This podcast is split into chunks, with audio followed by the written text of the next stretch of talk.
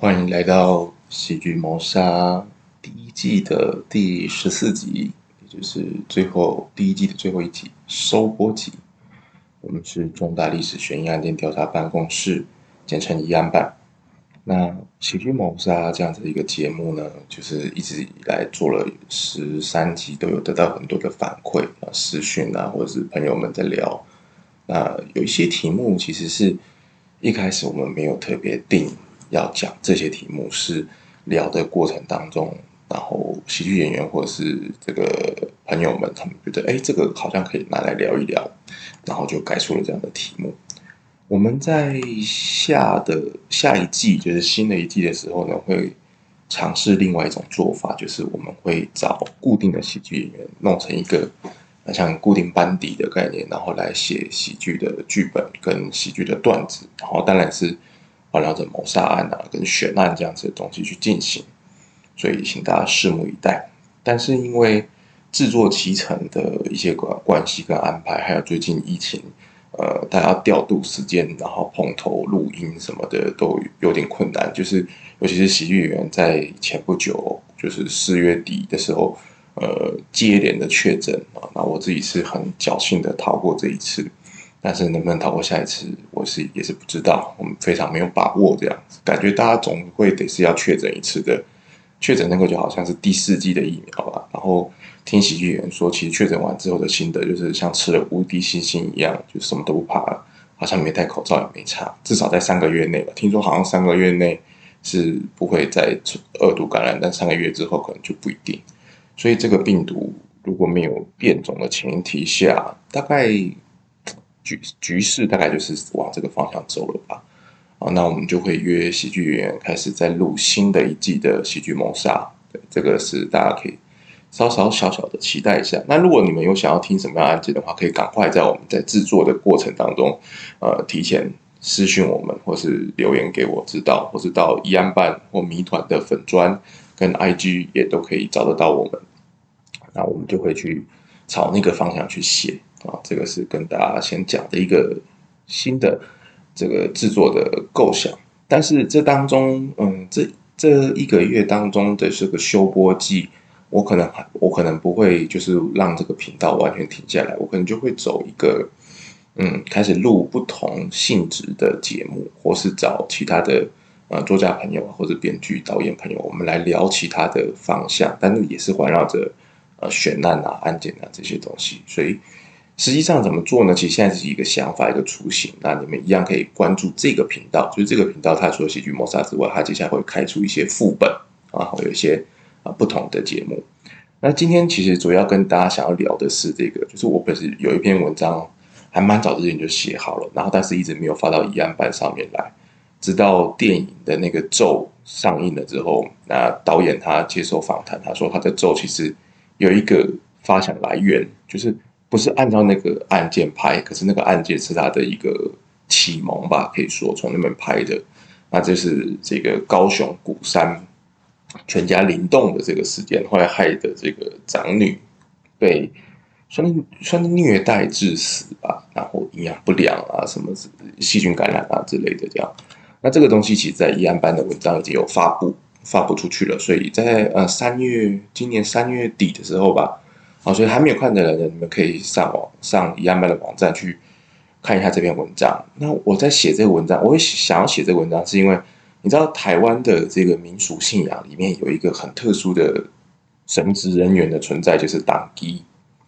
然后当乩这个东西它，它没有办法检证，就是它不能用科学方法检证之外，它也没有办法用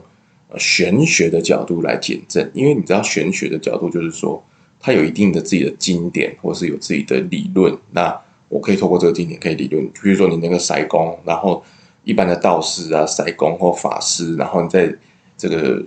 这个这个做法事科仪的时候，然后你凉凉凉的时候，在念那个经文的时候，你你念的那个经文是至少是它是有文本在那边的，然后你如果瞎念啊，然后其他的会的人他就听得出来。哦，你你是在胡闹，是在胡胡念那个什么当压兵哥的当压囧啊，三压兵哥的三压囧这个东西，然后念念念到那个倒退路有吗？就是念到最后变成尖嘴是龟哦啊，鼻嘴是欢啊，翘翘是猪吧，细个是刀工啊，尾尾是米线啊，听起来像咒，但是它实际上就是尖嘴的是鸡啦啊，然后那个四角的是豆干啦，月弯弯的是猪肉啦啊，然后扁嘴的是鸭，其实是念那个贡品，那其实没有没有一个科仪是这样子的嘛，可是你如果瞎念，那其实旁边人是听得出来的。可当地不是诶、当地就是。它有一个这个东西，就是叫他们叫天语，所以它那个天语是不是人类的语言，或者是它那个天语有时候不是语言，是一些声音，然后那些声音或者一些动作、肢体语言这样，然后当地就一定要配一个叫豆头啊桌头，就是我们常常说这个这这个这两个人哈一搭一唱就当地跟豆头啊这样啊当地豆头他们两个就是会一就是。其实我觉得有个共犯结构吧，就是他们其实要默契很好很深的，那才知道说这个当地现在在讲什么话或者什么。当然，你说真的神明上身这个东西有没有？其实呃见仁见智啊。有人可以看过那种很神准的那种当地，就是他可以真的可以把很多东西都讲得很很灵验这样子。但是很灵验这件事情，嗯，其实它还是有一些这种我们说的港火观吧，就是你今天看到一个。江湖绝啦，哈，港我管，港我怎么管？公婆我给的。你看到一个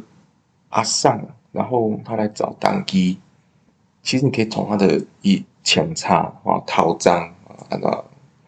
这个体型啊，还有他的神情，你大概就可以猜到他可是为什么事情所困。然后等他开口讲的时候，你大概就可以去估算到是什么样的方向。这是一种。第二种是以前的当机，它所服务的那个区块是很小的，就是这个钟头，所以讲这个钟头的人伊拢熟悉，哇，什么金宝啊，什么职工啊，拢是伊伊亲戚古早啊，好友伯仔呢，啊，伊就是知影讲这个亲戚是啥物人，啊，伊出来咧做啥物代志啊，是岁是大是安怎啥物款的人，伊拢知知嘛，他都晓得啊，所以看到这个人来那个时候，他马上就可以。推理出来，所以很神准，当然也有他的这种呃这种不可不可靠、不可靠的地方，跟人为可以介入的地方。那就是因为有这个东西啊，所以导致很多这种诈中的诈骗也好，还有我今天讲这个这个这个呃鼓山区的这个案件也好，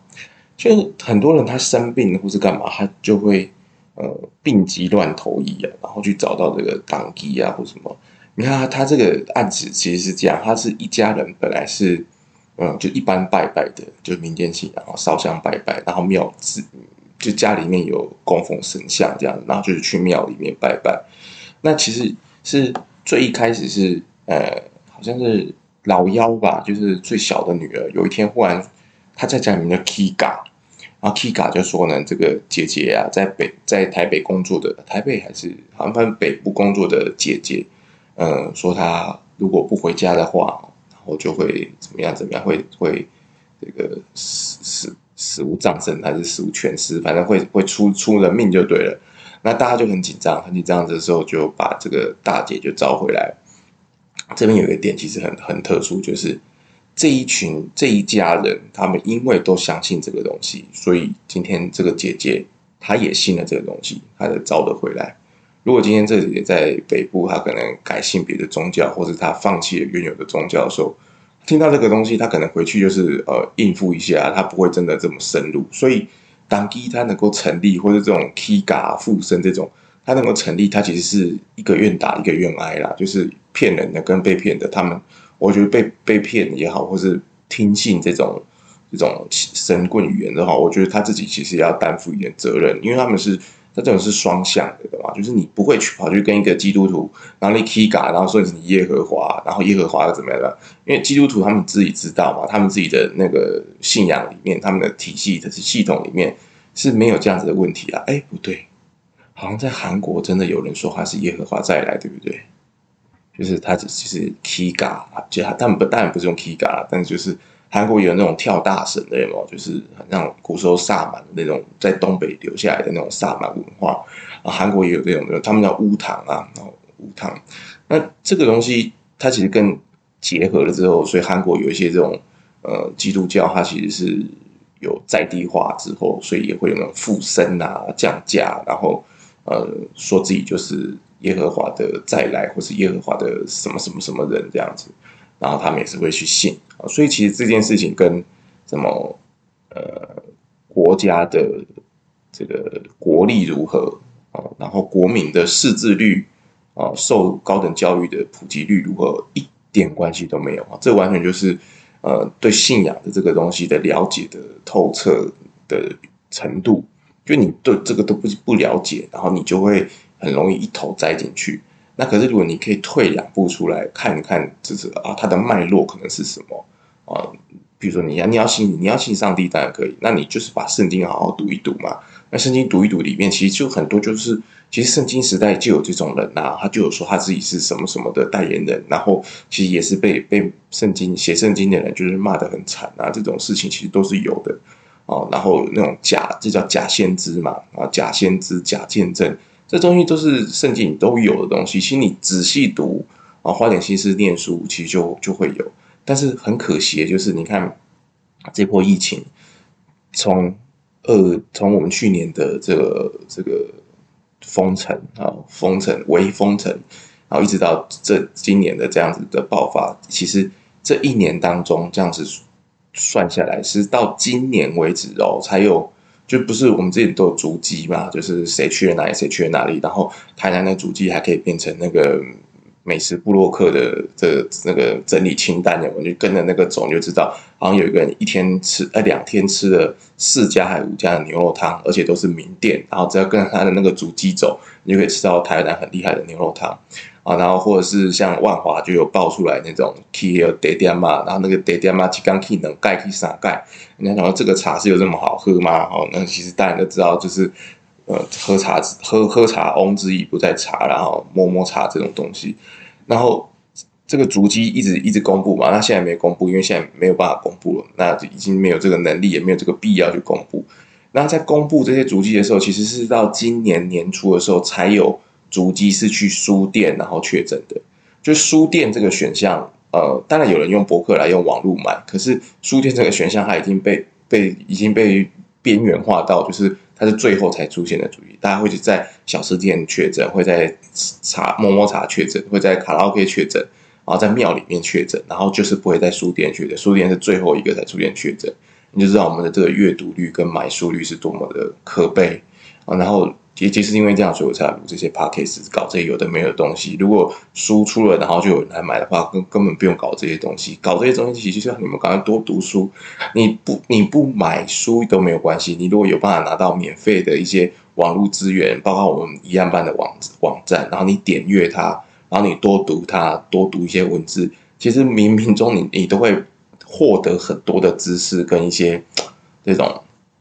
辨别是非的一些能力，因为我们的文章其实都是有这样有选过的，然后不会把一些拉里拉杂的网络文字然后拼贴上来。我们都是会呃要传承知识跟传承这一些见见解跟见闻的这种心态在做这样子的网站啊，其实都是希望你们可以多阅读，对，其实做的很辛苦这样。那如果你读读了之后，你读了宗教理论之后，你就本身就不会相信这些。呃，什么当地啊，附身？那显然吴家他们这一家人就是没有读书啊，他们就是没有读，他们只是单纯的去相信说这个人下来哦，他就是什么什么什么神神明的代言人啊，九天玄女有没有？现在讲九天玄女降落，已经其实已经已经很退流行了。可是这个九天玄女降落的这个影片，阿汉拍的影片，那天就有人问啊，就在网络上问说。那我要怎么辨别是什么是真的神职人员？那什么是神棍？然后朋友就说：“你就去看阿汉啊，阿汉阿汉那个九天玄女，他就是神棍的代表。他那整个影片，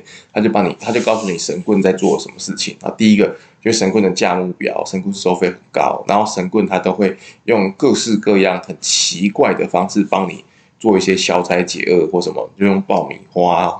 就你想你听过爆米花，虽然影片很夸张啊，爆米花虽然很夸张哈。” 怎么会有那个？可是你如果有深入了解台湾的一些民间信仰，或是一些什么现在的一些宗教活动，就有那个之前不是有那个转圈圈有吗？转圈圈然后转到自己呕吐的那种，他说那个也是帮众生祈福，就是很多怪诞的东西，就叫师父不作怪啊，徒弟不来拜，他不不搞这种怪，就是真的没有办法有客源呐。所以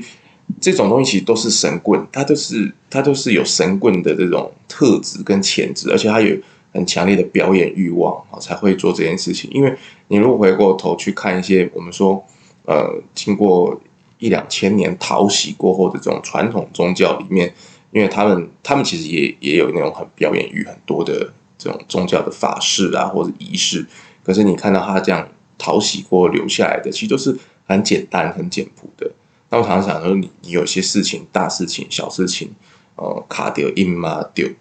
呃，去人放壶啊，哦，去刷掉，或者安怎，你得去庙来啊，点一个香，啊，点一个灯啊，写一个点一个光明灯啊，是啥？啊，按按一个灯做安尼啊，金花花小小的，其实大概都是大事化小，小事化无啊，就是。大庙啊，去大庙，大庙大概也都是可以把这种事情搞得七八成的。那你真的那种就是很难解到，呃，就是必须一定要请到神职人员要出动帮你干嘛干嘛的，那个基本上就是很少会遇到这种事情，大概都是你一些小不顺啊。然后我跟之前跟道长啊，跟那个于道长在聊的时候，就是之前他就有他就有讲一个很很实用的方法，就是。你如果真的遇到那种你就是很匪夷所思的哦，然后鬼给回来拢就是鸡飞狗跳那种，那种北安灵、北安神秘观，你就是叹气了啥？今嘛是今嘛是五月，你就叹嗯端午节，啊那无就是七月要破的时阵，哦，还是讲有一寡比如伊个新明生。还是讲被做教啊，做教的时候哦，我现在讲民间信仰跟道教的方面哦，七月半要普渡的时候，你就跟着那个大的法会，你就去赞助个两百六百或者买个什么金钻什么的，然后一起去参加那个法会，写一个名字，写一个家里的东西，那那个就是一个很大坛的法会，你就不用自己去找师傅干嘛，然后你就可以在那个法会，等于是一起把这个事情完成。哎，这是道教或民间信仰做法。那我我因为我是出家人嘛，我们佛教的做法其实也很简单啊，就是你你有早晚课的习惯，就是在早晚课的时候，呃，简单的做一个祈愿啊。那这个祈愿的这个力量，呃，当然它可以帮助你安定你的身身心啊。然后你到寺庙里面去找师傅去聊这个东西，其实冥冥之中在聊的时候，他会帮你解这个结啊。而有很多出家师傅，其实他就是很慈悲，很他很愿意跟你聊这些东西，只是我们不不敢进去，然后不好意思进去啊。那个有很多师傅，但就是你还是要找你亲近的，然后用你擅长的方法，所以就不用去这种被被搞得乱七八糟。那吴家他们这家人就是这样，他就是没有我刚刚讲这些根底呀，啊，然后对于这种传统的这种宗教的仪式也不熟，也不懂。所以他们一听到他的那个小女儿说她是观音附身啊，是什么王爷啊、杠嘎，是什么三太柱什么什么，他们就相信他，然后相信他之后就按照他说的去做。我在看这个案件的时候，我一度觉得会不会是那个小女儿其实很痛恨她的姐姐，想用这种方法把她姐姐干掉或什么之类，但这是不可考啊，这个是没没有没有办法去了解的。然后姐姐也很妙，姐姐被找回到家里面来了，姐姐没多久她就。也开始起乩，姐姐还说她是观音附身啊，然后梦到一堆男人来性侵她什么的，然后都不敢睡觉。可是你看，这就是一个矛盾啊！她竟然梦到她是观音附身，结果又会梦到她被男人性侵，那现在是怎样？对不对？就是你我我是说，如果你是当机，然后你很相信你被神明附身的话，就有点自信好不好？你你你已经被神明附身了，你应该是无所不能呢，所以怎么可能还会在做噩梦梦到？被性侵，然后精神恍惚什么，这这是这是矛盾的东西。这个不管用宗教或是用什么，就基基本的逻辑就是有问题啊。所以这个就发生这个状况。然后发生状况之后，他们一家人他们就开始是就是自己家处理不了，他就开始是求神问卜。然后问题现在就是其实问题就是求神问卜问出来，他们开始到处跑庙去求，去去问。然后你看他这这整个这个脉络，其实他都没有真的去。呃，大庙找一些这种法真正的法师啊、道士去做咨商，我觉得其实要先做咨，这种其实都要先做咨商啊，然后再来再来去做所谓的法事。他们没有，他们就是一做法事，做法事之后，结果呃，他去找了之后，就他的状况就越来越激烈。你知道这个状况其实是什么？这状况就是你已经很信这个逻辑了，你已经你们一家人已经在这个逻辑里面了。然后你跑到其他的庙、其他的坛、哦，其他的法师，然后他又给你做一个东西之后，你就会跟这个逻辑继续绑捆绑在一起。就你你本来很信的逻辑啊，然后你现在好像有点疯疯癫癫的怎么样？不管，那你去找了这个人帮你做法事之后，就你可能哪天在家的时候不小心被热水烫了一下，然后想说哦，是不是嗯？这个业障开始怎么样，或是这个这个这个烫痕是不是哪个心病，或是哪个鬼怪在干嘛干嘛？你就会去，你就会放大很多你的这种感官，然后去过度解读你生命上、生活上的各种不顺遂，然后你又再去，你又会再去找其他的神明的帮助，然后你可能又存在喽，然后你又继续那个，所以他就会在这个里面陷进去，所以。等到他最后，他们找到一个那个，因为他们住高雄嘛，然后他们找到一个那个高雄的法师，就是那种心懂啊那种道士，到他们家去做法事的时候，就是这个这个重点，到他们家去做法事，做完之后，开始全家都踢档，就是全家就因为这个，就是我刚刚讲，他就是大家一起在那个逻辑里面就陷进去了，然后全家踢档了之后，他们是会呃嗯用那种。呃，粪便有没有？然后尿啊，就是涂抹身体啊，喂互相喂食，然后还会互相殴打对方。透过这种方式，要把对方的身体变邪灵打出来或什么的。然后他们还会拿行珠白互相打对方。我想，就是这个这个拿行珠白打对方这件事情，其实，嗯，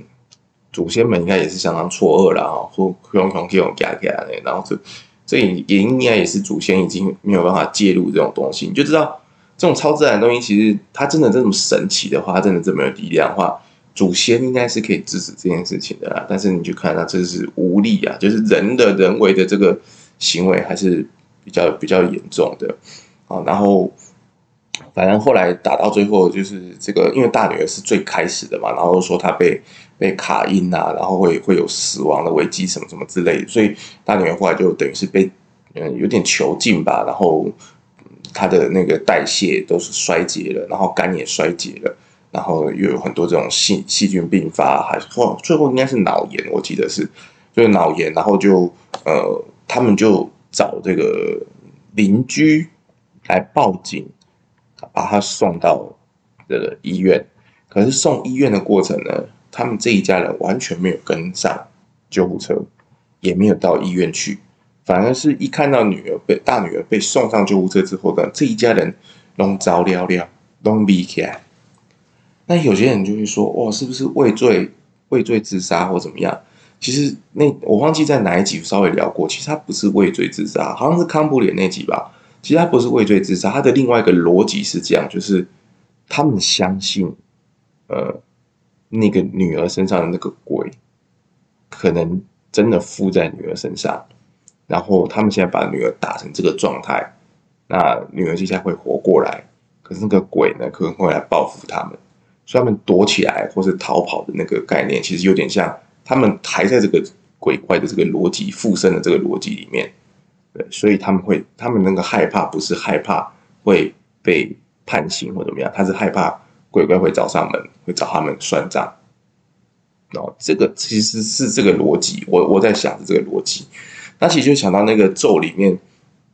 咒的电影里面，它不是有一幕就是，其实就是那个电影最后，呃，反正大家都看完了，在这边爆了也没关系。他就是那个，他不是跟那女儿说，呃，就是七天不要吃东西，饭跟水嘛。可这个那个点，其实我有点过不去了。就正常人七天连水都不喝。那一定会一定会出问题的嘛，就是怎么可能不出问题？那这个他这个点其实就是你如果在看萨满的时候，泰国那个萨满，他也有这个同样的东西，就是他不是把那个门封起来嘛，把那女儿的门封起来，然后说呃仪式没有结束，你没有收到我们的简讯，就是表示仪式还没结束，仪式还没有结束的时候，他门不能打开啊。然后其实再往前推，那个韩国片的哭声也是一样。啊，就是那个代表耶和华的那个女子，就跟男主角说：“呃，你不要进去你家，天亮之前不要进去你家，不管听到什么都不要进去你家。”